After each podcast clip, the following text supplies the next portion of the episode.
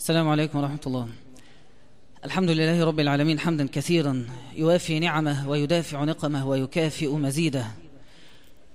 اللهم لك الحمد حتى ترضى ولك الحمد إذا رضيت ولك الحمد بعد الرضا.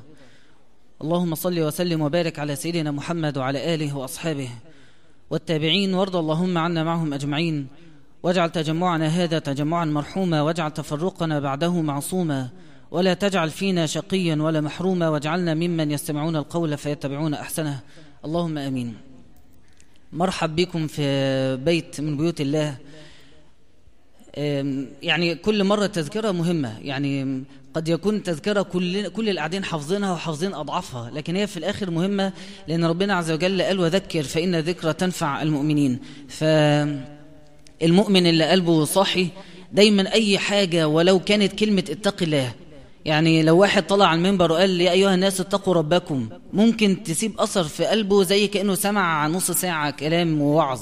فالمؤمن قلبه صاحي فأقل تذكرة تنفع. فلما نقول مرحبا بكم في بيت من بيوت الله الناس اللي إيمانها مصحصح قوي هيحسوا كده بانتعاشة يحس إن في حاجة إحساس جميل اللي هو ده بيت من بيوت ربنا وحق على المزور أن يكرم زائره.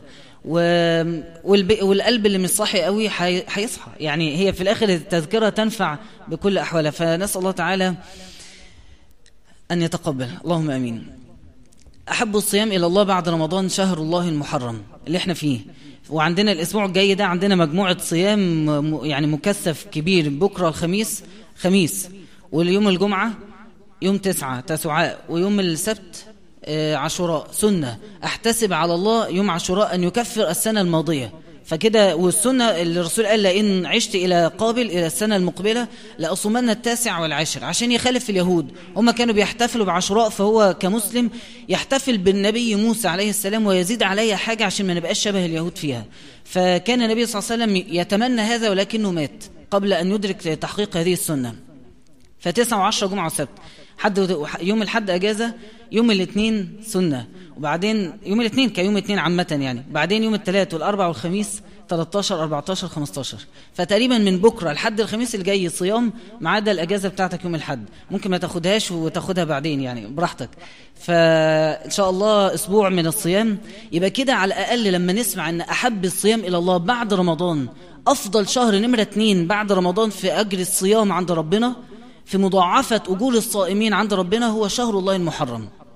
فده يخلينا نحس إن الأسبوع ده مختلف عن بقية أسابيع الشهور العادية فإن شاء الله يبقى ننال هذا الأجر العظيم. فاستعينوا بالصيام وإن شاء الله ربنا يعيننا جميعا.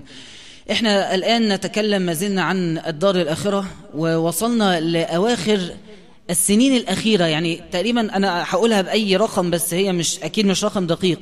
لكن أتصور أن إحنا وصلنا للمئات السنين الأخيرة من يوم القيامة. هو يوم مقداره خمسين ألف سنة.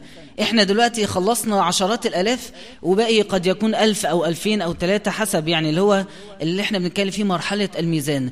كل اللي فات كوم واللي جاي مخت... حاجة تانية خالص. جاي قصة مختلفة أو اللي إحنا بدأناه طبعا من درسين فاتوا. اللي فات كله أنت بت... الواحد بيرى آثار أعماله. يرى أثر الصيام وأثر القيام وأثر القرآن. قاعد بتتجمع الأعمال الصالحة والسيئة بيرى أثرها لكن لسه ما تقابلش معاها وجها لوجه. يوم تجد كل نفس ما عملت من خير محضرا. يحضر يجي كده ماثل أمامهم. وما عملت من سوء أيضا محضرا. وما عملت من سوء تود لو أن بينها وبينه أمدا بعيدا. عشان كده النبي صلى الله عليه وسلم كان من دعائه. عارفين كان بيدعو الدعاء ده إمتى؟ كان بيدعوه ما بين الله أكبر تكبيرة الإحرام وما بين قراءة الفاتحة. يعني أنت متخيل الصلاة إيه الحاجة اللي هي النبي صلى الله عليه وسلم قال تحريمها؟ يعني إيه تحريم الصلاة؟ تحريم الأكل والشرب والكلام وإن أنت تتوجه لغير القبلة إيه اللي بيخلي كل حاجة حرام أول ما تدخل الصلاة؟ التكبير. ونمرة اتنين لا صلاة بلا فاتحة الكتاب. فأعظم ركنين في الصلاة التكبير تكبيرة الإحرام والركن الثاني قراءة الفاتحة. وبين الأعظم ركنين هناك دعاء. كان يدعو به النبي صلى الله عليه وسلم. فالدعاء ده هام تحفظه وتبقى عارف معناه وتردده. اللهم باعد بيني وبين خطاياي كما باعدت بين المشرق والمغرب. اسمع بقى الآية بتاعت يوم القيامة. يود أحدهم يود لو أن بينها وبينه أمدا بعيدا يوم القيامة حنتمنى لو إحنا الدعاء ده ما كناش تركناه ركعة واحدة أو صلاة واحدة لأن هو تكبيرة الإحرام مرة واحدة اللي هي التكبيرة الأولى. حنتمنى لو ما كناش فوتنا صلاة بغير هذا الدعاء. لأن لو ربنا استجابه بإذن الله يستجيب. يبقى أنت تيجي يوم القيامة لك ذنوب. لكن الله باعد بينك وبينها مسافة ما بين المشرق والمغرب. والمشرق والمغرب دي مسافة منين لفين؟ الشمس بتطلع منين؟ في آخر المجرة يعني إحنا بين الكرة الأرضية والشمس مسافة ضخمة وعلى ما تغرب مسافة ضخمة تانية فتبقى أنت هنا مكان الشمس في الشروق وذنوبك مكان الشمس في الغروب. باعد بيني وبين خطاياي كما بعدت بين المشرق والمغرب. فحافظوا على الدعاء ده.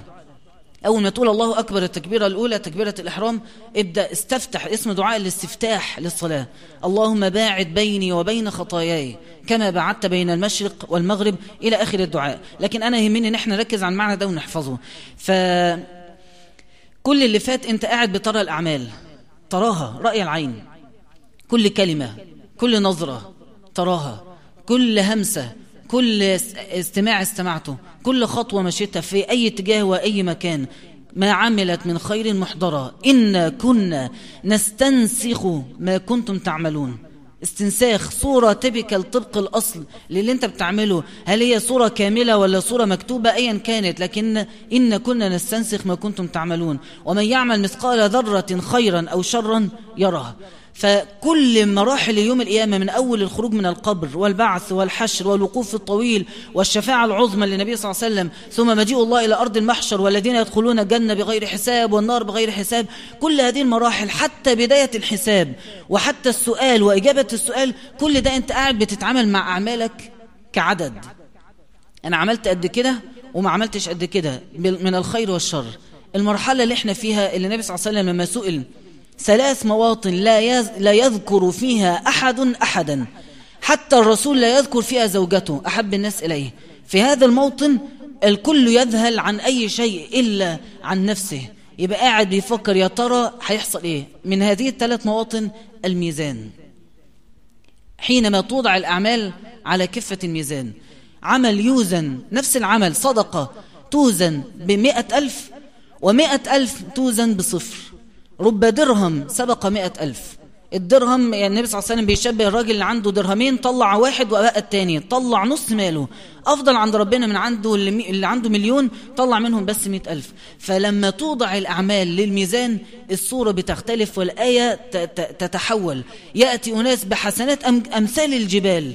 ثم تتحول مع الوزن كل ما يوضع في الميزان السيئات أكتر أو سيئة وزنها أكبر من الحسنات.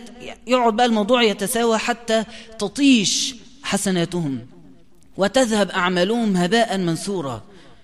وقدمنا إلى ما عملوا من عمل فجعلناه هباء منثورا. جبال تيجي أول ما تتحط تنفخ فيها إذا بها سراب. تتحول إلى أصفار كثيرة جدا لا تغني من الميزان يوم القيامة. فإحنا بنتكلم عن وزن الأعمال. أعظم وأخطر وأهم مراحل القيامة. إحنا عارفين المرحلة الجاية إيه بعدها؟ بعد الميزان هناك القصاص اللي هو ملحق بالميزان على طول. ثم بعد ذلك الجزاء. خلاص إحنا كده دخلنا عشان كده بقول لكم إحنا في آخر كام ألف سنة إحنا بنخلص يوم القيامة. إلى الجنة أو إلى النار خلاص عرفت الميزان يعني عرفت جزائك الجنة أو النار نسأل الله العفو والعافية. ف أنت دلوقتي بتوزن الأعمال فإحنا قبل ما نروح هناك ونرى الميزان النبي صلى الله عليه وسلم عرفنا موازين الأعمال كيف تكون. وسيدنا عمر يقول زنوا أعمالكم قبل أن توزن لكم اعرف ميزان كل حاجة عند ربنا إيه؟ مش عندك انت إيه؟ عند ربنا. لأن خلي بالك إحنا في امور إحنا ممكن بالنسبة لنا هي ولا حاجة بسيطة وهي عند ربنا من المهلكات. عارفين تخيلوا النبي صلى الله عليه وسلم على سبيل المثال قال من ضمنها إيه؟ إعجاب كل ذي رأي برأيه. لما واحد يقول رأي يقول فكرة ويحس إن كلامه طلع شيك قوي وظريف جدا ومقنع وحس إن هو أنا أنا طلعت حاجة جامدة. الإحساس ده النبي صلى الله عليه وسلم سماه إن هو من المهلكات. إحساس مهلك. لو أنت بتنصح ناس ماسك ميكروفون بتنصح ناس ودخلك الإحساس ده ضيعت أجرك كله وتحول الأجر الدعوة إلى أجر باطل ورياء والعياذ بالله نسأل الله الإخلاص. فالأعمال حينما توضع على الميزان الوضع بيختلف تماما. فالنبي صلى الله عليه وسلم من رحمة ربنا بينا أنه هو يعني هدى النبي أنه يقول لنا ما هي المهلكات وما هي الأعمال التي تثقل كفة الحسنات. وما الأعمال التي تأكل في الحسنات وما الأعمال التي تثقل كفة السيئات؟ وده اللي إحنا بنتكلم فيه وأعتقد يعني قطعنا شوط بين السخرية ثم الغيبة وده اللي كنا واقفين عنها المرة فاتت عندها المرة فاتت. بس أنا قبل ما هتكلم عن الغيبة وأستكمل الكلام أنا عايز أقف وقفة مع سورة النور حادثة الإفك. ممكن مصحف؟ حد يجيب مصحف لو سمحتوا هقف مع بعض الآيات في سورة النور الآيات اللي قرأت في صلاة العشاء. إن الذين جاءوا بالإفك عصبة منكم. لا تحسبوه شرا لكم بل هو خير لكم. لكل امرئ منهم ما اكتسب من الإثم. أول وقفة.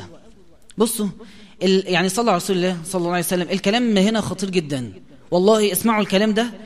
أولا الأخطر حاجة فيه ده كلام ربنا. تاني أخطر حاجة إن, إن حادثة مرت على المسلمين. الرسول عاش كم سنة؟ عاش 63 سنة.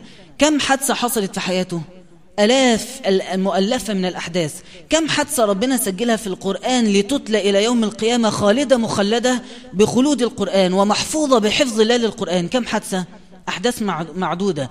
من ضمن الأحداث المعدودة في السيرة الطويلة للنبي صلى الله عليه وسلم حادثة الإفك. وجاءت بها صدر السورة بداية السورة سورة النور. فكأن أنت لما تسمع هذه الآيات لابد أن تتنبه لأن هي حادثة مجتمعية.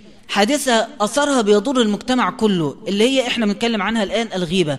أثرها يضر المجتمع في الدنيا كمجتمع يتفكك زي ما بنشوف الآن ويضر كل فرد على حدة في الآخرة لأن الغيبة تأكل الحسنات. مش زي ما هأكد تاني قبل ما ناخد في الآيات بعض التفاصيل. الغيبة لا تذهب إلى كفة السيئات فتثقلها فتيجي تقول الغيبة بسيئة السيئة عند الله بسيئة واحدة والحسنة بعشر أمثالها. ليست هكذا تعامل الغيبة. الغيبة لها معاملة خاصة يوم القيامة. الغيبة قبل أن تذهب لكفة السيئات تذهب أولا أولا أولا إلى كفة الحسنات. فتأكل منها. تتاخد من عندك وتوزع على اللي انت اغتبتهم. يؤتى بالرجل يوم القيامة كما جاء في الأثر. فيعرض له فتعرض له أعماله. فيرى فيها أعمال لم يكن عملها فيقول يا ربي لم أعمل هذه الأعمال قال هي من أعمال من اغتابوك. فيقول الله لهذا العبد هي أعمال من اغتابوك أهديت لك في صحيفة حسناتك. فتلاقي أنت أعمالك مش موجودة وتوزعت على الآخرين. فتعالوا بقى نتكلم عن الآيات التي تحدد مقدار أو قيمة الغيبة أو أثر الغيبة في المجتمع. أول وقفة لكل امرئ منهم ما اكتسب من الإثم. نمرة واحد. صلى على رسول الله عليه الصلاة والسلام. البداية هنا بتحكي إن الحادثة دي أي مجتمع معرض ليها.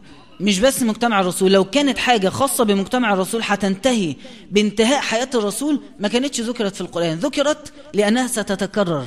فأول حاجة ربنا قالها بشكل واضح. لكل امرئ منهم ما اكتسب من الإثم. يعني ما تفتكروش إن الإثم بس على المتكلم المستمع مشارك في الإثم.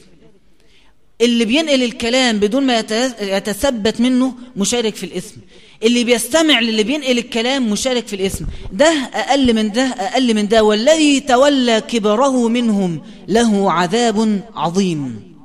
يبقى في أكبر واحد. لكن كل المجتمع اللي سكت وقبل أنه يسمع سيرة الآخرين بدون ما يسكت الناس ولهم اتقوا الله لا تخوضوا في أعراض الناس. منين جبت الكلام ده؟ مش ده واحد مسلم زيك؟ إزاي تخوض في عرضه؟ عندك دليل على اللي أنت بتقوله؟ ما عندكش دليل يبقى تسكت تماما. فكل واحد له ما اكتسب من الاسم عشان كده في أمر الغيبة بتتوزع الاسم أو السيئات اللي فيها بتتوزع على كل المجتمع. الكل يشارك إلا فقط من ينهى عن المنكر. غير كده كلنا مشاركون.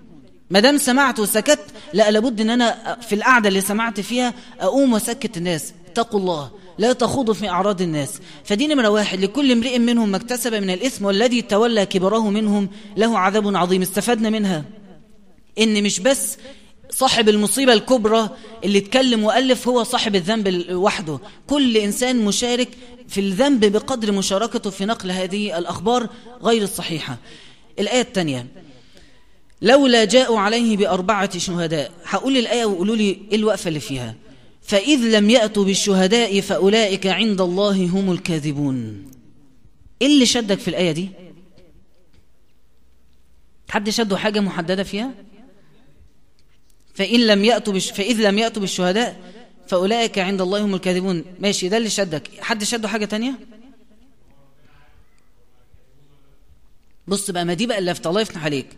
فأولئك عند الله هم الكاذبون. طب في سؤال افرض هو فعلا شاف ودي حاجة حصلت لكن ما جابش أربع شهداء فأولئك عند الله هم الكاذبون. يعني الموضوع محسوم إزاي تتكلم وتنشر الخبر بدون ما يكون في أربع شهداء معاك. طبعا هنا الكلام على حادثة الفاحشة حاجة ليها حكم خاص لكن اللي أقصده إيه؟ إن مش بس فأولئك هم الكاذبون لأ ده يتسجلوا عند الله هم الكاذبون. يعني موضوع خطير. إن الرجل لا يزال يكذب ويتحرى الكذب حتى يكتب عند الله كذابا. ده الواحد اللي بيكذب كتير يقعد يرتكب الجريمة دي كبيرة الكذب يرتكبها مرة اتنين مية متين ألف يكتب عند الله كذابا. ويجي واحد بكلمة واحدة مرة واحدة يكتب عند الله كذابا. لما ينطق بكلام ليس عليه شهود وليس عليه دليل. فأولئك عند الله. طبعا ما زلت أؤكد الكلام ده خاص بحكم اللي بيتكلم في الأعراض الفاحشة في, في الحكم القذف بالزنا. لكن إحنا عايزين ناخدها بشكل عام الخوض في سيرة الآخرين. هتبقى أقل درجة في الذنب لكن ستظل ذنب كبير. إن أنت تتكلم في سيرة إنسان بدون دليل. أصل هم قالوا أصل سمعت فلان قال هم كانوا بيقولوا فأنا بقول زي ما بيقولوا. ليست كل هذه أدلة. الدليل يعني حاجة شفتها بعينك. فأولئك عند الله هم الكاذبون. دي الوقفة الثانية. نمرة ثلاثة. إذ تلقونه. ركزوا في الآية قولوا لي برضو إيه اللي لفت انتباهكم فيها. إذ تلقونه بألسنتكم وتقولون بأفواهكم ما ليس لكم به علم. والجزء الباقي من الآية المعنى الرابع اللي عايز أقف عنده. حد خد باله من لفتة في الجزء الأول؟ إذ تلقونه بألسنتكم وتقولون بأفواهكم. ها؟ الله يفتح عليك. تلقونه بألسنتكم تفسيرها كده. تلقونه بألسنتكم يعني كأن المشهد الرائع اللي في الآية كأن كل الناس مدلدلة لسانتها كده. والخبر قاعد بيتنقل من لسان للسان للسان لا عد على قلب ولا ضمير ولا ربنا ولا أخرى ولا أي حاجة. اللسان للسان للسان. إذ تلقونه بألسنتكم وتقولون بأفواهكم ما ليس لكم به علم. هنا المعنى الثاني في نفس الآية إن ربنا ذم كل المكان ده. اللسان والفم كل حاجة فيه. لما تنطق بالشر تبقى من أبغض الأشياء عند الله. لهذا يقول صلى الله عليه وسلم أكثر ما يدخل الناس النار يوم القيامة الفم. أكثر حاجة الجزء ده من الإنسان كثير الذنوب وكثير المعاصي. ومن أكثر ما يدخل الناس النار. ومن أكثر ما يهلك البشر هذا اللسان. فده المعنى الأول في الآية إذ تلقونه بألسنتكم. المعنى الثاني وتحسبونه هينا. وهو عند الله عظيم. وده من أخطر المعاني. أستحلفكم أو أسألكم بالله. الآية دي احفظها. الجزء ده من الآية.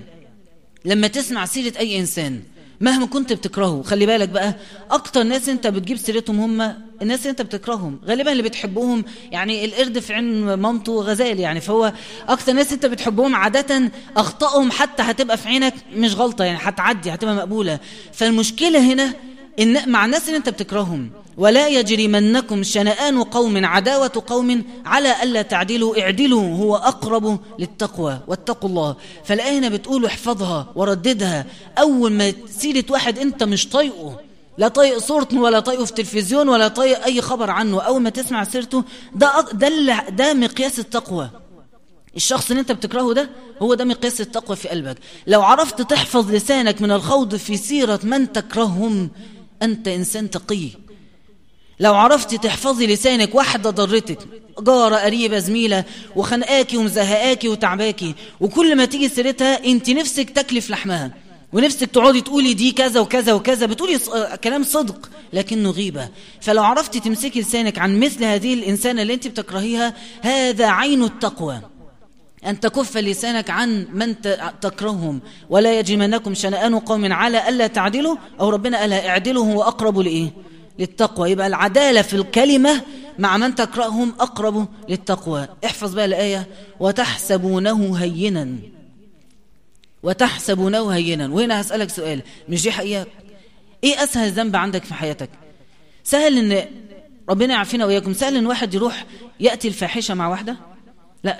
قبلها خطوات كتير ومجاهدة للنفس صعبة. يعني ممكن كتير يقع في حاجات قبل كده لكن إلا الفاحشة دي تقيلة. رغم أنها كبيرة صح؟ وكذلك الغيبة كبيرة. سهل إن واحد يسرق سهل تمد إيدك وتسرق صعب جدا. فأنت تحسب كل هذه الأشياء عظيمة وهي عند الله عظيمة إلا حاجة واحدة. كل الناس تحسبونها هينة حتى الصحابة حسبوها هينة لكنها عند الله عظيمة كالسرقة والزنا والقتل وبقية الكبائر مع تفاوت في في, في الوزر. لكن احفظ الآية وفكر فيها من أيسر الذنوب. على الإنسان ما بيعملش فيها جهد هي ذنب اللسان. ومن أكثر الذنوب الإنسان بيتغافل عنها هو ذنب اللسان وتحسبونه هينا وهو عند الله عظيم. واضحة الآية وصريحة وقوية في معناها يتبقى أن تحفظها وتحفرها في قلبك. احفرها. يعني يعني عارف تحفرها وكأنك بتعور قلبك فكل ما تيجي تتكلم تحس إن قلبك بيوجعك. من الآية دي وتحسبونه هينا وهو عند الله عظيم.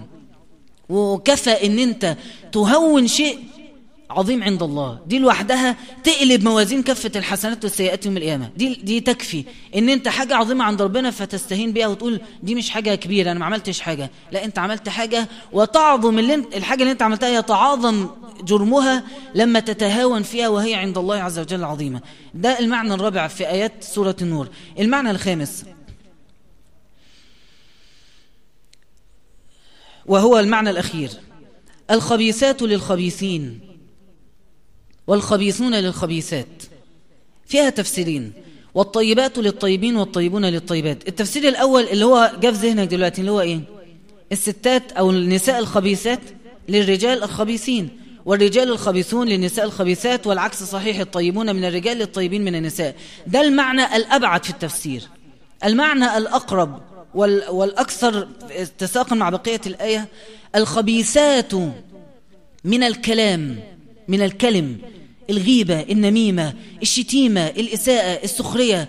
هذا النوع الخبيث من الكلام لا ينطق به إلا الخبيثون من البشر.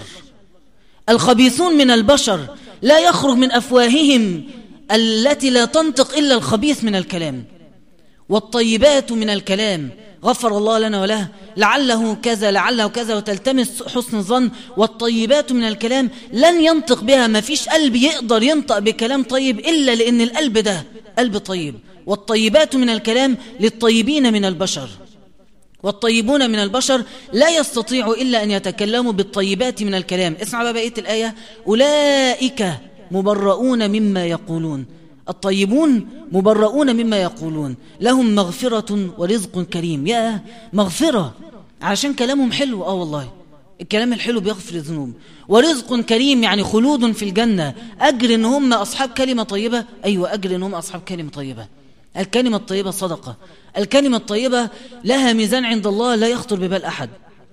إذا كانت البسمة صدقة فكيف بالكلمة؟ إذا كانت البسمة تقي صاحبها من العذاب. إذا كانت البسمة لها ميزان ثقيل يوم القيامة فكيف بالكلمة؟ وهي أعظم جهدا من من البسمة. فالأيتين دول أنا عايزكم تحفظوهم رجاء احفروهم في قلوبكم. وتحسبونه هينا وهو عند الله عظيم. خليها جرس كده قدام عينك تظهر تقرأ الآية. اقعد بص في الآية كتير لحد ما حروفها تتناقش في عينك. فأول ما تيجي سيرة إنسان تلاقي وشه قدامك بس الآية مكتوبة قبليه. وتحسبونه هينا وهو عند الله عظيم. والآية الثانية لو طلعت الكلمة الخبيثة يعني ده مقياس. يبقى أنا كده بقيت إنسان خبيث؟ تخاف. فتتراجع وتستغفر. وتكسر من الكلام الطيب حتى تثبت أنك من الطيبين. الطيبات للطيبين. نكتفي بهذا القدر من سورة النور وهي سورة فعلا اسم على مسمى. من يعني يأتمر بأوامرها وينتهي عند حدودها فقد أوتي نور من الله عز وجل. فنسأل الله تعالى أن يجعل لنا نورا. نكمل بقى الكلام. وأنا أقصد أن إحنا نقف كذا درس ونأكد على المعنى ده لأن إيه فايدة أن إحنا نقعد نتكلم في الآخرة؟ والصلاة والصوم والعبادة والوقوف والأسئلة والإجابة عنها وفي الآخر نبقى ظبطنا حالنا قوي مع ربنا. وعرفنا مقياس قيام الليل ومقياس القرآن وعرفنا مقياس النظرة الحرام عرفنا كل حاجة. ونيجي في ذنب زي ده نحسبه هينا ونضيع كل اللي إحنا بنتكلم فيه. فان إحنا نعيد ونكرر في هذا المعنى أمر هام لأن له أهمية كبرى وعظمى يوم القيامة عندما تنشر الموازين أو تنصب الموازين. صلى الله عليه وسلم صلى الله عليه وسلم. إحنا مرة فاتت كنا وقفنا عند الغيبة وكده في بقية كلام عن كفارة الغيبة وعقوبتها ومتى تباح. بس قبلها عايز أفرق بين الغيبة والإفك والنميمة والبهتان. قلناها المرة اللي فاتت؟ جميل. الغيبة ذكرك أخاك بما فيه بما يكره. هو فيه هو فعلا قصير. البنت اللي عدت قدامك وانت قاعدة مع صحباتك هي فعلا لبسها كان مش حلو. رحت أنتوا كلكم اتكلمتوا يبقى كلكم اغتبتوها. أو واحدة اتكلمت والباقي سمع وراح ضحك وما سكتهاش يبقى كلكم اغتبتوا. ده مجلس غيبة. خلاص كده؟ دي الغيبة. إحنا اتكلمنا عنها باستفاضة واضحة جدا. ذكرك أخاك بما فيه. حاجة هي فيه انت مش بتفتري عليه دي الأولى. إن من الكبائر استطالة الرجل في عرض أخيه المسلم بغير حق. كبيرا وإحنا قلنا أربع اسماء أو تعريفات اقلهم جرما وذنبا الغيبة. الخطه اللي بعدها والأعظم منها درجة الإفك. إيه الفرق بين الغيبة والإفك؟ إن الذين جاءوا بالإفك يعني إيه بإفك؟ يعني غيبة بكلام سمعته. قد يكون صح وقد يكون غلط. يعني الغيبة إن أنا متأكد أنا شايفه هو شكله وحش. أنا شايفه هو بيقول الكلام ده ورحت نقلته لناس أو قلت ده فلان كذب أنا كده اغتبته حاجة أنا متأكد مليون في المية إن هي فيه. أما الإفك أنا بنقل كلام أنا مش متأكد مليون في المية إن هو فيه. بقت الذنب زاد درجة. درجة إن أنا جبت سيرته ودرجة إن أنا مش متأكد من إن هو قالها ولا ملهاش ولا عملها ولا ما عملهاش. كفى بالمرء كذبا أن يحدث بكل ما سمع. يبقى كده ذنبين فاجتمعوا مع بعض اسمهم الإفك. تعلو درجة في الوزر. نمرة ثلاثة النميمة. النميمة إن أنت تنقل كلاما بما فيه بغرض الوقيعة. يعني انت بتعمل غيبة بتجيب سيرة واحد بس يزيد معها ذنب تاني إن انت عندك نية سوء أو الإنسان بيغتاب عنده نية سوء إن هو عايز يوقع بين الاتنين دول. في واحدة أو واحد أنت مش طايقه مش بتحبه. ولما جت سيرته لقيت مثلا حد تاني بيحبه فأنت عايزهم يكرهوه زي ما أنت بتكرهه عايز ما حدش يبقى طايقه زي ما انت مش طايقه. مش هينفع ابقى أنا كده وانتوا مش كده. فلازم اشوه صورته قدامهم. عمل واحد رحت له عمل معايا موقف فعلا ظلمني فيه أو فعلا ضايقني فيه. فأنا حريص إن كل الناس يكرهوا الراجل ده. انتقاما منه عشان هو أحرجني ولا ضايقني ولا أخطأ في حقي. أقعد بقى أنقل كلام حقيقي هو بيعمله بس مش بس بنقله بغرض الدردشة. لما بنقله كده بغرض الدردشة دي غيبة دي أقل درجة. لكن الأعظم منها لما تكون في نية العبد. أن يوغر الصدور. أن يوغر الصدور. أنتوا عارفين إن أهل الجنة لحد ما يقفوا على باب الجنة ربنا عز وجل يقول عنهم إيه؟ ونزعنا ما في صدورهم من غل. يعني الناس بتيجي يوم القيامة ربنا يأبى أن يدخلهم الجنة إلا وينزع بنفسه جل وعلا الغل من قلوبهم من صدورهم. ونزعنا ما في صدورهم من غل إخوانا على سرر المتقابلين. تخيل حاجة ربنا عز وجل يعني اهتم إن هو ينزعها من القلوب العباد. تيجي أنت تبقى بتنقل الكلام بغرض إن أنت تضعها في قلوب العباد هي كبيرة من الكبائر. بل هي من أشد من أكثر أسباب العذاب في القبر. عامة عذاب أهل القبر المشاؤون بين الناس بالنميمة. خلي بالك. يعني لا في كتير قوي من القصص بنسمعها أو بنقراها في الكتب إن حد شاف حد معذب في قبره أو بيتألم أو الدنيا مضيقة عليه أو وجهه متغير في اللون. حاجات كتير قوي بنسمعها وهي ممكن تكون حقيقة. وغالبا أن عامة عذاب أهل القبر المشي بين الناس بالنميمة. فخلي بالك يعني الموضوع يعني بيبدأ من المراحل الأولى للآخرة اللي هي القبر. القبر أول منازل الآخرة فمن أولها الواحد يبدأ يلاقي يعني النبي صلى الله عليه وسلم ترك كثير من الأعمال السيئة وقال لك أكتر حاجة بتضر العبد في القبر أن يمشي بين الناس بالنميمة إن أنت تقول كلام بغرض الوقيعة. مين اللي يقدر يحكم دي غيبة ولا نميمة؟ ربنا عز وجل. لأن هي حاجة داخل قلبك. أنت ممكن تقول للناس يقولوا لك هو هو عشان عمل معاك كده أنت بتتكلم. تقول لهم لا والله أبدا. أنا ده فعلا هو كذا وأنا بتكلم ما أقصدش حاجة. لكن يعلم الله عنك إيه؟ المهم اللي ربنا هيعلمه لأن هو اللي هيحاسب مش حد تاني. فيعني نسأل الله أن يطهر قلوبنا من الغل للمسلمين. وأخيرا كده الغيبة النميمة الإفك أخيرا البهتان. البهتان الأعظم جرما على الإطلاق. ذكرك أخاك بما ليس فيه. الغيبة أنت متأكد مليون في المية. الإفك أنت شاكك فيه ولا لأ بس أنا صنع سمعت. البهتان انت متأكد مليون في المية إن هي مش إن هو ما قالهاش إن هو ما فيهوش الحكاية دي. انت متأكد؟ ثم تنقلها لتفتري عليه كذبا. دي الأعظم جرما وذنبا عند الله عز وجل. نسأل الله العفو والعافية منهم جميعا. فكده إحنا فرقنا بينهم هم الأربعة. ولك أن تتخيل أن أقلهم في الذنب الغيبة. فنسأل الله يعني أن هو يطهر ألسنتنا من كل صغيرة أو كبيرة خاصة فيما, يخوض فيما يضر أعراض الناس. تعالوا بقى ننتقل للعناوين الأخيرة. ما عقوبة الغيبة؟ حد فيكم يعرف عقوبتها إيه أولا كده في القبر؟ أحاديث صحيحة عن النبي صلى الله عليه وسلم. بس ممكن بقى قبل ما أقول لكم العقوبة أنا عايز أقول لكم بقى الناحية التانية. طب لو واحد قاعد دائما مدافع دايما أنا واقف بدافع لا أقبل إن مش الكلمة تدخل وداني لا أقبل إن هي تعدي بس قدامي. واحد بيتكلم واحد لا حسكت وأرد عن عرض أخي. إيه أجرها في الآخرة عند ربنا؟ من رد عن عرض أخيه رد الله عن وجهه النار يوم القيامة. يعني مش مش تيجي أعمالك هي اللي ترد عنك زي الصلاة خذوا جنتكم من النار الذكر. لا ده ربنا عز وجل برحمته يرد عنك النار يوم القيامة. من رد عن عرض أخيه رد الله عن وجهه النار يوم القيامة. فإنت قد يكون المتحدث ودي لفته مهمة. ممكن اللي بيتكلم غاضب مش مركز. في بينه وبين التاني يعني مشاكل فقاعد يتكلم. دور الصحبة الصالحة هنا.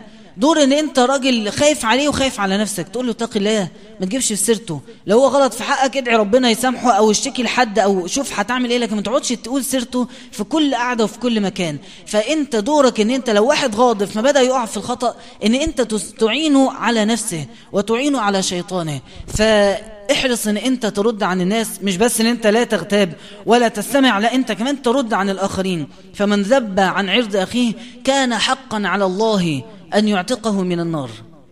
في أجمل من كده.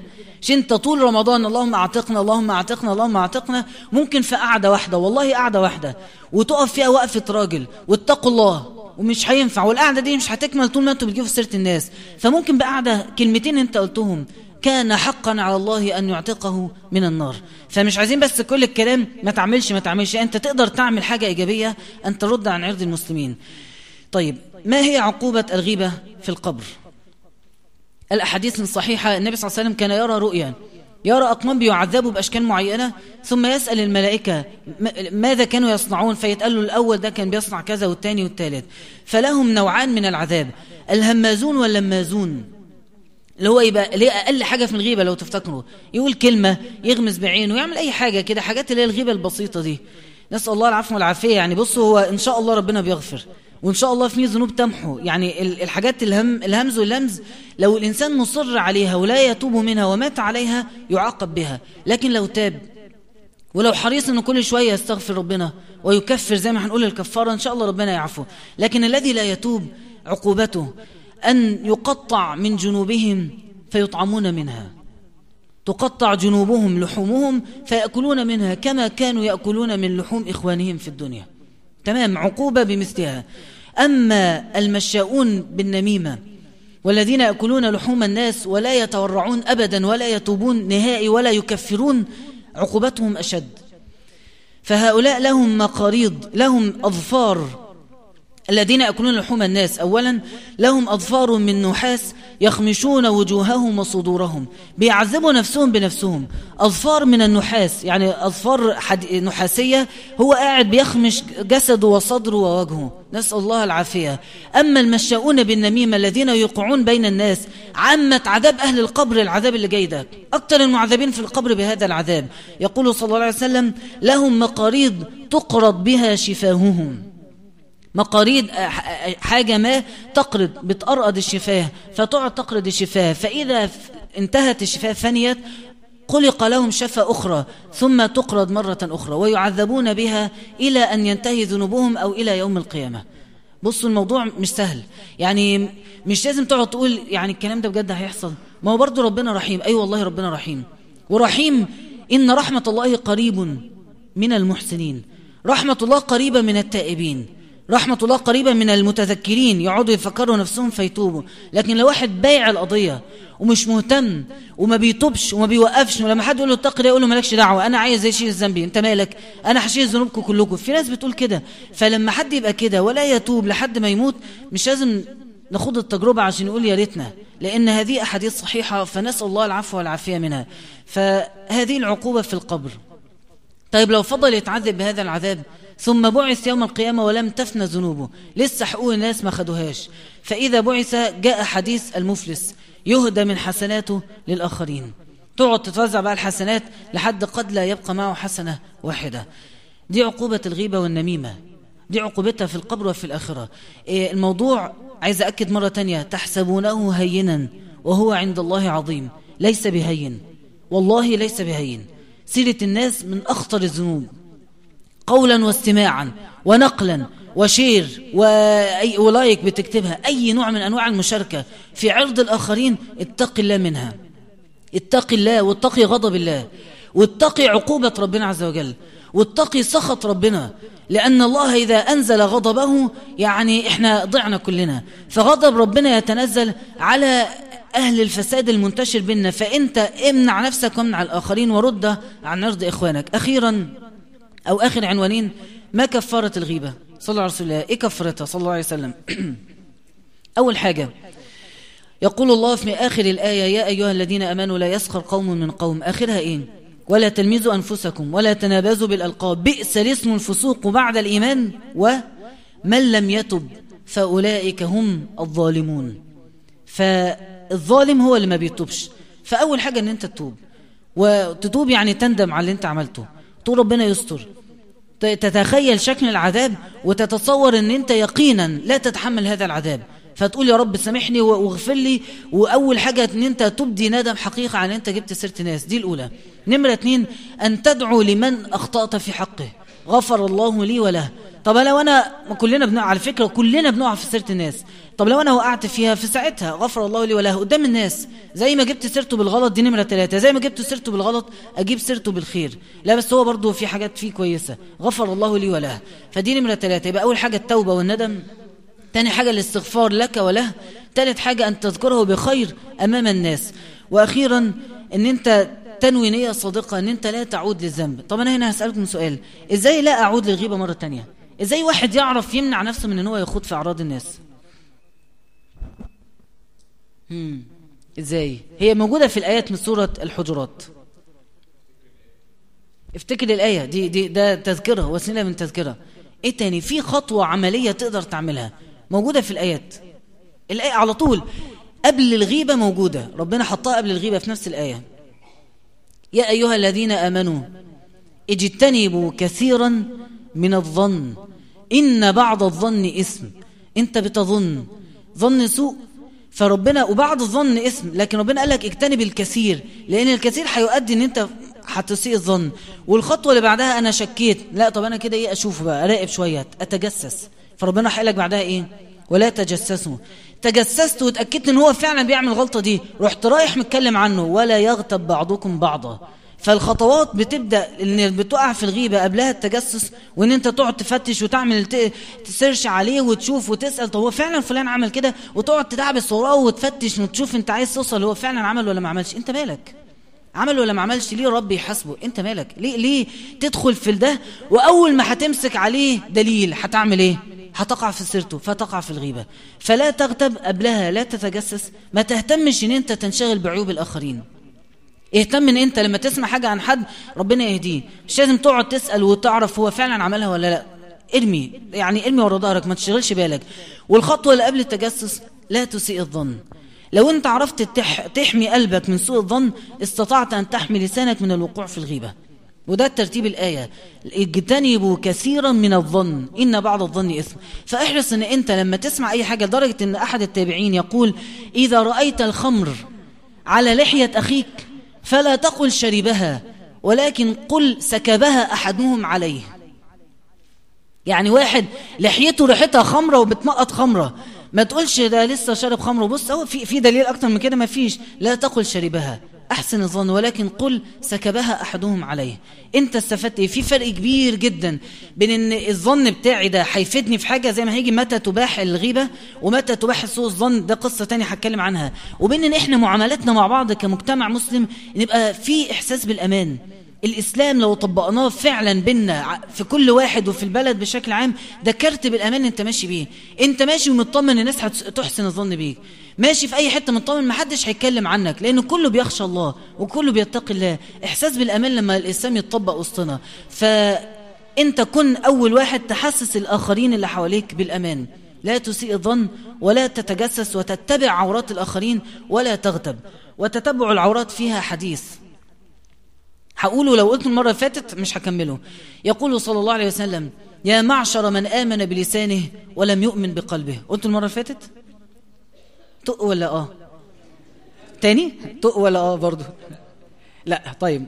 خلاص يبقى هقوله. صلى الله عليه وسلم. خرج على الصحابة يوما فقال هكذا يا معشر من آمن بلسانه ولم يؤمن بقلبه. أنت متخيل دي تطلع من الرسول؟ يا شوية ناس بيرددوا إن هم مسلمين وهم ليس لهم أي علاقة بالإسلام. ده ترجمة الرسول باللغة بتاعتنا. حد يتخيل الرسول يطلع يقولها أيوه لأن الموضوع صعب. لما انتشر وسط المجتمع كان صعب قوي. يا معشر من آمن بلسانه ولم يؤمن بقلبه لا تتبعوا عورات المسلمين. لا تتبعوا لا لا تجسسوا. لما تسمع حاجة لما تسمع خبر ما تقعدش تفتش وراه. هو حصل ولا ما حصلش؟ إيه ده؟ يعني هو فعلا فلان عمل كده؟ هو فعلا قال كده؟ طب أنتوا تعرفوا إيه؟ مالكش دعوة. أنت ليه شاغل نفسك بيه؟ استفدت إيه؟ آه راجل مشهور. آه شيخ من الشيوخ. آه سياسي من السياسيين. هتستفيد إيه؟ خلينا عمليين. هتستفيد إيه؟ دول, دول لا بص خلي الحق حاجة تانية وده هيجي متى تباح؟ هنتكلم كويس أنت التفت النقطة دي. متى تباح الغيبة والظن؟ دي قصة تانية. أنا بتكلم دلوقتي في العموم بينا أنا وأصحابي مع أهلي مع جيراني كيف نتعامل مع بعض؟ كيف نتعامل مع الم... الناس المشاهير اللي هم مش حي... يعني اللي بيعملوه مش هيضرني لو عندي دليل أو هعرف أوصل لدليل أحق بيه حق أو أبطل بيه باطل دي قصة تانية. أنا بتكلم على اللغط اللي بينتشر الغيبة اللي تلاقيها انتشرت وسط الناس وفي الآخر ملهاش أي أثر غير إن هي بتقسم المجتمع. وتهد فيه ده اللي أنا بتكلم عنه. فأنت لما تقعد تتناقل هذا الكلام ده اللي النبي صلى الله عليه وسلم قال لا تجس... اللي ربنا قال لا تجسسوا اللي النبي صلى الله عليه وسلم قال لا تتبعوا عورات المسلمين. ما تقعدش تفتش في عيوب الناس. انشغل بنفسك. المعنى ده خطير. المعنى ده من أهم المعاني اللي نطبقها في حياتنا. إحنا بنقول عايزين نطبق الإسلام في البلد صح؟ طبقه الأول على نفسك. لا تنشغل بعورات الآخرين. لا تنشغل بعيوبهم. طوبى لمن شغله عيبه عن عيوب الناس. طوبى له ثم طوبى له ثم طوبى له. عايز إيه أكتر من كده؟ دعاء النبي صلى الله عليه وسلم بطوبى مكانه في الجنة وإن ربنا يطيبك. فطوبى لك إن انشغلت بعيبك. لما تيجي تقعد تقرأ في عيوب الناس والله اللي فيا يكفيني. لو انشغلت بذنوبي وعيوبي مش هلاقي وقت أفكر في حد وأنا الاقي نفسي وأنا الاقي وقت أقعد أفكر في حد. فلا تتبعوا عورات المسلمين. فإنه من تتبع عورة أخيه تتبع الله عورته. أنت بقى قاعد بتمشي وراهم سمعت إن فلان مصاحب فلانة.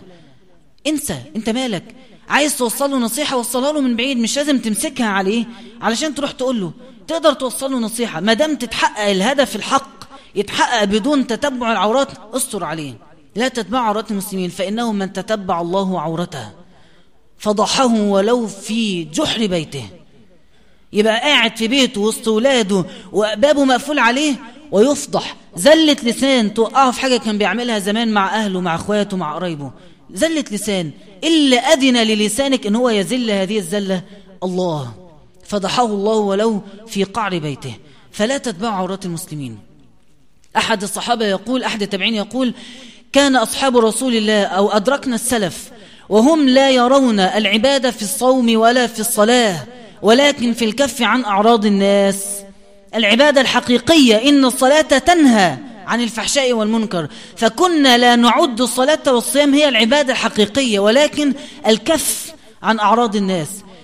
لما النبي صلى الله عليه وسلم يقول تبسمك صدقة والأمر بالمعروف صدقة وإلى آخره ثم قال أن تكف أذاك عن الناس لك بها أجر صدقة أنت تمنع لسانك عن أن أنت تؤذي الآخرين به لك بها أجر صدقة لهذا النبي صلى الله عليه وسلم يقول اتق المحارم تكن أعبد الناس. أعبد الناس مش أكثرهم صلاة ولا صيام ولكن أعبد الناس أكثرهم بعدا واجتنابا للحرام. ومن أعظم الحرام الغيبة. يبقى من أعبد الناس من يتقي الله في الغيبة ومن يتقي الله في اللسان وفي أعراض الآخرين. خلاص؟ فكده أنت يعني اتكلمنا عن عقوبة الغيبة وكفارتها. وأكدنا مرة أخيرة كده على ميزانها. تعالوا بقى نختم الكلام. متى تباح الغيبة؟ إحنا قلنا الغيبة بتبدأ بسوء الظن ثم التجسس ثم أو تتبع العورات ثم تقع فيها. أخيرا متى تباح الغيبة؟ في ثلاث مواطن. في ثلاث مواقف تباح الغيبة. تتحول من كبيرة إلى فرض من الفرائض. عشان كده الإسلام دين منطقي جدا. مفيش فيه حاجة حرام طول الوقت حتى الخمرة مش حرام مطلقة. لأن لو واحد بيموت ومش شاغل شربة خمر هي اللي هيعيش بيها فرض عليه انه يشرب الخمر. ولو ما شربهاش يبقى مات كأنه قاتل نفسه لأنه أبى ان هو يشرب الخمر. هو ده الفقه. الفقه يعني الفهم. فالدين مش جامد. الدين يقبل إن هو يطبق في أي عصر وفي أي مكان ويشرف العصر والمكان والزمان والبلد اللي يطبق فيها الإسلام وتتنزل فيها البركات. ولو أنهم أقاموا ما أنزل إليهم لأكلوا من فوقهم ومن تحت أرجلهم. فيعني ما انزل اليهم من ربهم لاكلوا من فوقهم ومن تحت أرجلهم. إحنا لنا الشرف إن إحنا نطبق الإسلام. فالإسلام مش دين جامد ومش متحجر ومفيش فيه حاجة مطلقة حرام طول الوقت ولا فرض طول الوقت. فالغيبة تنتقل من الحرمة والكبيرة إلى الفرض في ثلاث مواطن. ولو في الموطن ده لم تغتب الآخرين تاخد ذنب. لهذه الدرجة في مرونة في هذا الدين العظيم. أول حاجة الشكوى.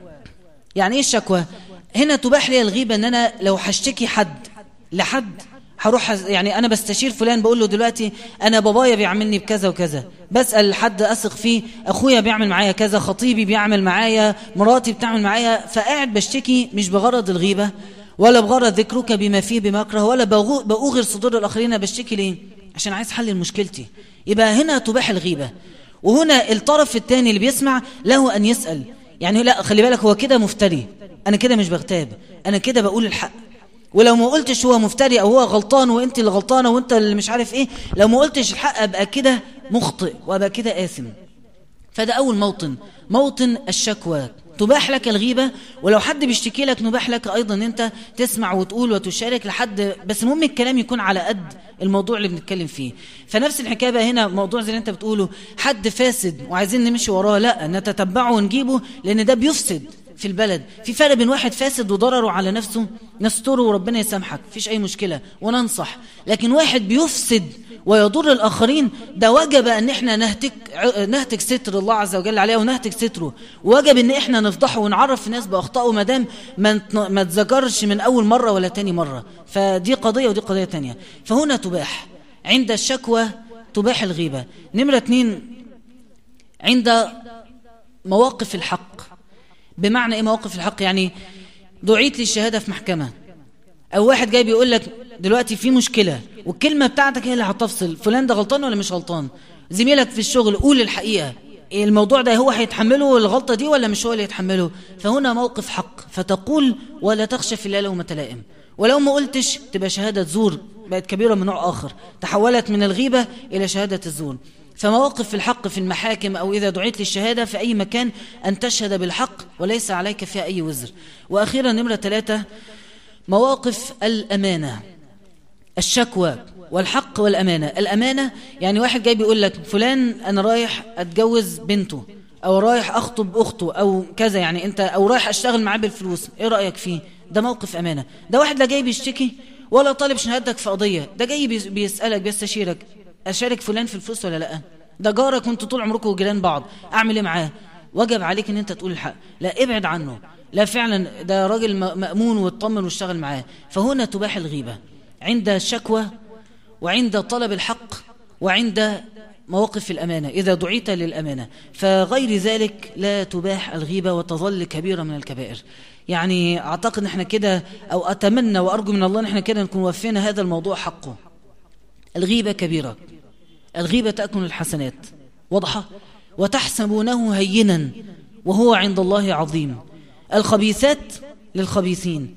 أول ما تلاقي كلمة طالعة من بقك فيها شتيمة فيها سخرية فيها إهانة هذا كلام خبيث لا يقول إلا الخبيثون. فبرأ نفسك من الخبث بأن تبرئ لسانك من أن يقع في الخبيث. وأذكركم أخيرا بحديث النبي صلى الله عليه وسلم اللي قلت المرة الفاتت وأختم به موضوع الغيبة. لا يستقيم إيمان عبد حتى يستقيم قلبه ولا يستقيم قلبه حتى يستقيم لسانه. فاللسان يقينا مية في المية هو أول الطريق للإيمان الصحيح إن أنت تحافظ على لسانك. لو ما عرفتش تحفظ لسانك من الوقوع في الغيبة أنت ما زال إيمانك مفكك ومفتت. قالت الأعراب أمنا قل لم تؤمنوا. يا معشر من آمن بلسانه ولم يؤمن بقلبه طول ما أنت بتصلي وتصوم وتزكي وتدفع صدقة وتعمل الخيرات وتخوض في أعراض الناس أنت مسلم باللسان ولست مؤمن بالقلب. فبوابة القلب أنه يتفتح فيغترف من الإيمان ويمتلئ بالإيمان بوابة القلب اللسان. لن يستقيم القلب أبدا حتى يستقيم اللسان. لن تشعر بالخشوع في الصلاة فعلا الخشوع الحقيقي الممتع. الذي له لذة لا تدانيها أي لذة أخرى في الدنيا. لن تشعر بهذا الخشوع حتى تطهر لسانك. لن تشعر بالأثر للقرآن وبكاء للقرآن وخشوع عند قراءة القرآن حتى تطهر لسانك. سيظل دينك على اللسان طالما لسانك لا يتقي الله. وسيخترق الإيمان قلبك وبقوة ويصل إلى عمق القلب بأقوى درجات الإيمان إذا حرصت وحافظت على هذا اللسان. واضحة؟ يعني أنا عايز أقفل المعنى بالكلام ده أن اللسان بوابة الإيمان والإيمان بوابة الجنة فاللسان هو بوابة الجنة. احفظ لسانك احفظك الله وتدخل الجنة بسلام. وإن لم تحفظ لسانك أنت الآن معرض أن حسناتك اللي أنت قاعد بتجتهد فيها أن توزع على الآخرين. فالحريص فعلا على دينه وعلى عبادته اللي فعلا مؤمن بجد فعلا اللي فعلا حاسس بالموت ويتمنى يدخل الجنة صادقا من قلبه يستحيل. أن يخوض في أعراض الناس. أو ما تلاقي نفسك بتخاف أو منها أنت مؤمن جدا. أو ما تلاقي نفسك بتخوض فيها بسهولة الإيمان يقل في قلبك. هو ده الميزان. خلاص يعني أنا مش عايز أكرر الكلام أكتر من كده بس أهم حاجة أن هذا الكلام يتحول إلى عمل. أهم حاجة هذا الكلام يتحول إلى عمل. نسأل الله تعالى أن يجعلنا ممن يستمعون القول فيتبعون أحسنه. كبر مقتا عند الله. أن تقولوا ما لا تفعلون. وصلى الله وسلم على سيدنا محمد. إن شاء الله المرة القادمة حنستكمل الكلام على بقية الأعمال التي تثقل الميزان الأسئلة ثم آه، الدعاء.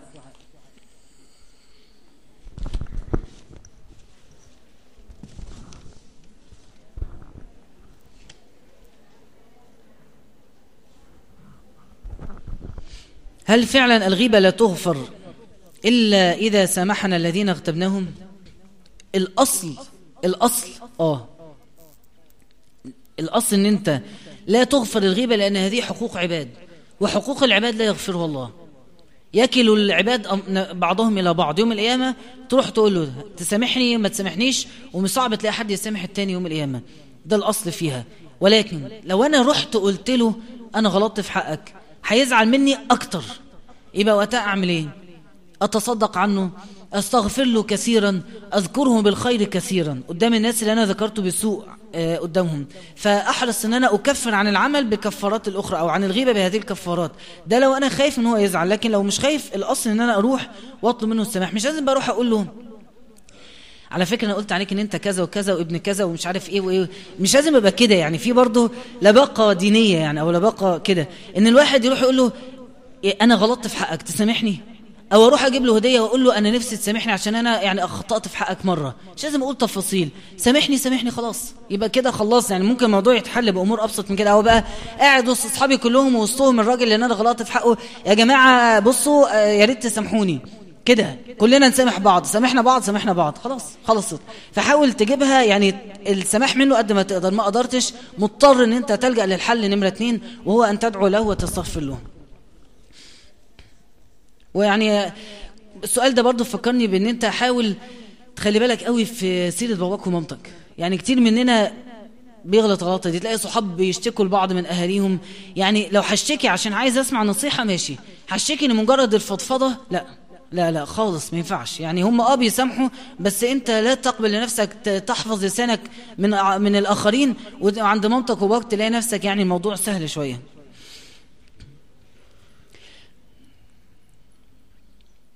لو شخص سألني لماذا لا تأخذ بفتوى شيخ معين هل عندما أذكر آراءه أو أخطاءه هذا نوع من الغيبة؟ الغيبة مرة تانية أن تتكلم في الشخص في عرضه في مواصفاته في حاجة فيه هو لكن مواقفه أو آراءه قابلة للنقد فرقوا جدا بين الاثنين فلان الفلاني قال كذا. كلامه كله غلط في غلط. أقعد أمسك كلامه أشرحه. والكلام ده غلط ويرد عليه كذا وده هنا غلطان وده إزاي يقول كده؟ أقعد أتكلم في كلامه براحتي. لكن أجي عنده هو أقول ده إنسان سفيه ده إنسان مش عارف ما جاهل لا ماليش دعوة بيه. أتكلم عن عن الموقف بتاعه أو عن النقد للكلام بتاعه. لكن أبعد تماما عن الشخص نفسه. فيعني نفرق بين الاثنين على العكس النقد الأساس يعني يعني العلم لا ينمى إلا بالنقد. وأسأل طب الكلام ده صح ولا لأ؟ طب لأ أنا مش مقتنع باللي أنت بتقوله. ما جيش بقى في لحظة نقاش أنت أصلك ما بتفهمش. كده إحنا دخلنا بقى في سكة ضلمة خالص تمام؟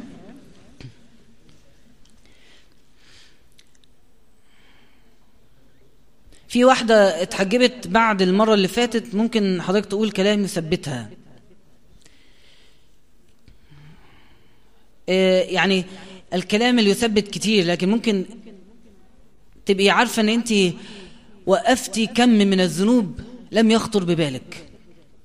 كم من الذنوب ربنا عافاكي منه الساعة أو اللحظة اللي أنت رحت مغطية شعرك بيها وغطيتي جسمك بالحجاب الحجاب ليس غطاء شعر الحجاب غطاء للجسد والشعر يعني بمواصفاته غطاء كامل للمرأة لدرجة أنه بتحجب صوتها فصوتها يبقى ماشي في الشارع لو في الشارع توطي صوتها بيحجب حركتها فتمشي بوقار ما تمشيش ميشة ماشية غير لائقة فالحجاب كامل فهذا الحجاب بالكامل ده اللي هو للشعر والصوت والمشي وكل حاجة الحجاب ده ربنا يعني حفظك من كم من الذنوب لم يكن يخطر ببالك. كم عين وقعت عليكي كم نظرة جت فيكي طول ما انت مش مرتدي الحجاب انت تأثمين ويأثمون. تاخدي ذنب وبياخدوا ذنب. فأنت كده الحمد لله يعني قفلتي في سجلات السيئات باب كبير وعسى إن ربنا يحول السيئات اللي فاتت في مرحلة ما قبل الحجاب أن يبدل سيئاتك حسنات لو أنت يعني استغفرتي كتير على الفترة اللي قضيتيها بغير حجاب. الفترة اللي بتقضيها بدون حجاب تحتاج إلى توبة كبيرة. التوبة ليها شروط. الإقلاع عن الذنب إن أنت اتحجبتي ده شرط من الشروط في شروط تانية. من الشروط التانية الاستغفار. يا رب سامحني على كل لحظة قضيتها بغير حجاب. الشرط الثالث الندم. إن أنت تقولي يعني الحمد لله إن أنا لحقت نفسي. فبغير هذه الثلاث شروط التوبة ما زالت ناقصة. فأنت خدت الخطوة الأولى ربنا يكرمك. بأن أنت أقلعت عن المعصية استغفر ربنا كتير إن هو يعني يا رب يبدل سيئاتك اللي فاتت حسنات ويبدل نظرات الرجال لك إلى حسنات في ميزانك. يعني والله غفور رحيم. آخر سؤالين. آه الأحلام اللي بنحلم بيها في الفترة من الفجر إلى الشروق بتتحقق؟ لو بيتحقق يبقى بيتحقق لكن مش شرط تتحقق. يعني مش عارف آه أنتوا فهمتوا الإجابة؟ يعني لو اتحققت أنا بقول إيه؟ طيب. طيب صلى الله عليه وسلم كده؟ عليه الصلاة والسلام. لا مش شرط. أيوة مش شرط. بالظبط كده. يعني بمعنى إيه؟ مش كل حلم شفته في الفترة دي لازم يتحقق لكن ممكن يتحقق. يعني الموضوع ما فيهوش الأحلام ما فيهاش قاعدة. يعني الموضوع مفتوح ومتروك ل... لكن الم... خلينا بقى ناخد بقى ممكن أسأل أنا سؤال تاني وأجاوب عليه بره السؤال ده؟ لما أشوف حلم حلو لا أحكيه إلا لمن يحب لي الخير. ما اقعدش أحكي الأحلام الحلوة لأي حد ابدا. السنة ده أنا بقوله ده السنة. تحكي لي اللي بيحب لك الخير وهيدعي لك وهيفرح لك. ولو شفت حلم وحش لا أحكي لأحد مطلقا. أول ما أستيقظ من النوم أستعيذ من الشيطان وأدفل على جانبي اليسار ثلاث مرات. تفل بغير ريق كده بالهواء فقط. أدفل مرة أعوذ بالله من الشيطان الرجيم مرة اثنين ثلاثة ده لو شفت حلم وحش وخلاص تتحقق بقى ما تتحققش خلاص. النبي صلى الله عليه وسلم بيقول اللي يعمل كده مع الرؤية اللي مش الحلم اللي مش حلو الكابوس يعني اللي يعمل هذه الاستعاذة من الشيطان لن تتحقق. لو شفت حلم وحش وقعدت أقرأ وراه وأشوف هو بيحكي عن إيه وأحكي لناس فقد يتحقق وقتها. فده كده يعني السنة في موضوع الأحلام بشكل عام. لو في بنت حط صورتها على الفيسبوك ولكن عاملة برايفسي فهل دي فيها حاجة؟ ما أعتقدش privacy بتخلي الصورة بتاعت ال profile تبقى hidden يعني. صح. ال profile بالذات لا ممكن كل الألبوم بتاعك يبقى مقفول لكن الصورة هتفضل موجودة. يعني بصوا أنا مش هقول حلال وحرام لكن أعتقد أي شاب من الشباب اللي قاعدين يحترم ويقدر ويعلي مكانة البنت اللي يلاقيها مش حاطة صورة ال prof... صورتها على ال profile يحس إن دي بنت راقية. ومتدينة بحق إن هي تقبل إن صورتها حتى لو بحجاب تتحط على ال profile بتاعها. ليها مكانة يعني ليها أثر في قلوب أي حد يعدي على ال profile بتاعها. فيعني بغض النظر حرام أو حلال يعني بقول الانطباع العام. آخر سؤال ما هي كفارة فعل الفاحشة الزنا والعياذ بالله؟ وكيف يمكن التخلص منه؟ لا توجد كفارة معينة للكبائر التي ليست فيها حقوق آخرين. الكبيرة اللي فيها حقوق زي السرقة أو الغيبة تروح لأصحاب الحق. الكبيرة التي ليس لها حقوق تحتاج إلى توبة. توبة صادقة. تستغفر كثيرا تقرأ قرآن تفعل صالحات إن الحسنات تذهبن السيئات. تطلع عمرة. تتصدق. صدقة جارية. تقعد يعني تجتهد إن أنت تستغفر وتفعل حسنات مكان السيئة اللي أنت وقعت فيها. ومن تاب يتوب الله عز وجل عليه. يعني عايز أكد مرة تانية إن الصحابة كانوا كلهم كافرين. وليس بعد الكفر ذنب. الكفر أعظم من الزنا. ولما تابوا وأسلموا تاب الله عليهم. فيعني أيا كان الكبيرة اللي ارتكبتها ربنا يعافينا جميعا التوبة الصادقة تمحو الذنوب تماما. أخيرا في ظرف موجود صدقة جارية لروح محمد حامد اللي كان بيحضر معانا الدرس وتوفى الأسبوع اللي فات ربنا يرحمه. فاللي عايز يشارك في صدقة جارية. جزاكم الله خيرا. حد عنده أي حاجة عايز يقولها؟ آه أيوه جزاكم الله خيرا تمام. آه أخونا كان فكرني المرة اللي فاتت إن إحنا كده نستفيد بالقعدة وكلنا نسامح بعض. إيه رايكم تبقى فرصة كده. ولما نسامح بعض ادعي ربنا يعني يا رب أنا سامحت كل الناس. خلي بقى الناس كلها تسامحني. يعني ممكن ربنا يقذف في قلوبهم إن هم يسامحوك. فتذكرة جميلة فيعني نتسامح نتسامح يا أصحاب القلوب البيضاء. وادعوا الله تعالى وأنتم مقنون بالإجابة. الحمد لله الذي هدانا للإسلام. الحمد لله الذي هدانا للإيمان. الحمد لله الذي لا يحمد سواه. الحمد لله على نعمة الإسلام وكفى بها نعمة. رضينا بالله ربا.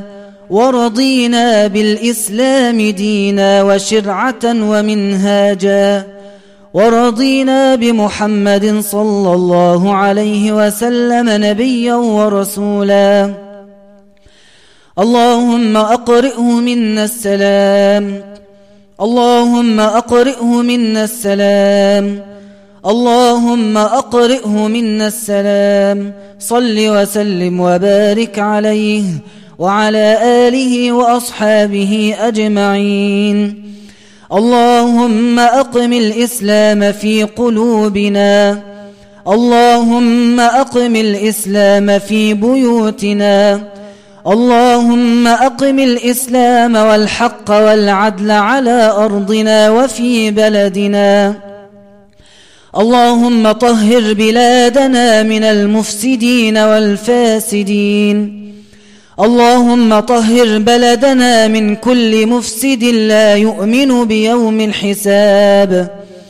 اللهم وطهرنا من الفساد طهر قلوبنا من الفساد طهر ألسنتنا من الفساد طهر قلوبنا وأعيننا من الفساد. اللهم طهرنا من كل ما يغضبك منا. وارزقنا كل ما يرضيك عنا. اللهم يا ذا الجلال والإكرام يا أرحم الراحمين يا أكرم الأكرمين يا من يجيب المضطر إذا دعاه يا من يكشف السوء يا من لا يرد دعاء الداعين. يا من يجيب دعوة الداعين يا قابل التوب وغافر الذنب يا مقيل عثرة المعسرين اغفر ذنبنا أجمعين. وهب المسيئين منا للمحسنين. اللهم اغفر لنا ذنوبنا التي بلغت عنان السماء. اللهم بدل سيئاتنا حسنات. اللهم تب علينا لنتوب. اللهم يسر لنا التوبة يا ذا الجلال والإكرام. اللهم طهر قلوبنا من الغل والحسد والحقد والبغضاء والشحناء واجعلنا من خير الناس أنفعهم للناس اللهم إنا قد تصدقنا على كل من أخطأ في حقنا اللهم فتصدق علينا بالتوبة والمغفرة من عندك وتب علينا توبة نصوحا كاملة. اللهم تب علينا توبة نصوحا واغفر لنا جميع ذنوبنا. إنك أنت أكرم الأكرمين.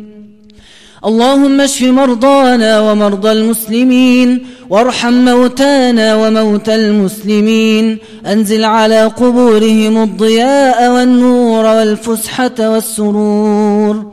وارحمهم وارحمنا إذا صرنا إلى ما صاروا إليه. اللهم ارحم شهداءنا. اللهم ارحم شهداءنا. اللهم ارحم شهداء غزة وسوريا وشهداء ثورتنا. اللهم أنزل على قبورهم الضياء والنور واقبلهم عندك من الشهداء. اللهم كن مع إخواننا في غزة وسوريا. اللهم عجل بفرجك واجعل كلمة الحق عالية خفاقة يا ذا الجلال والإكرام. واربط على قلوب المجاهدين والمجاهدات. اللهم واجبر كسرهم. اللهم أنزل السكينة على قلوب اليتامى. وأنزل السكينة على قلوب المستضعفين والمستضعفات. وأنزل نصرك وفرجك قريبا عاجلا مؤزرا. واجعل مصر آمنة رخاء. وسائر بلاد المسلمين. ووفق ولاة أمورنا لكل خير. وفقهم لما فيه صلاح البلاد والعباد وأعنهم بعونك وارزقهم التوكل عليك وارزقهم الثقة فيك وارزقهم الحكمة والحزم والرفق واللين. إنك على ما تشاء قدير وبالإجابة جدير. والحمد لله رب العالمين. سبحانك اللهم بحمدك نشهد أن لا إله إلا أنت نستغفرك ونتوب إليك وصلى الله وسلم على سيدنا محمد.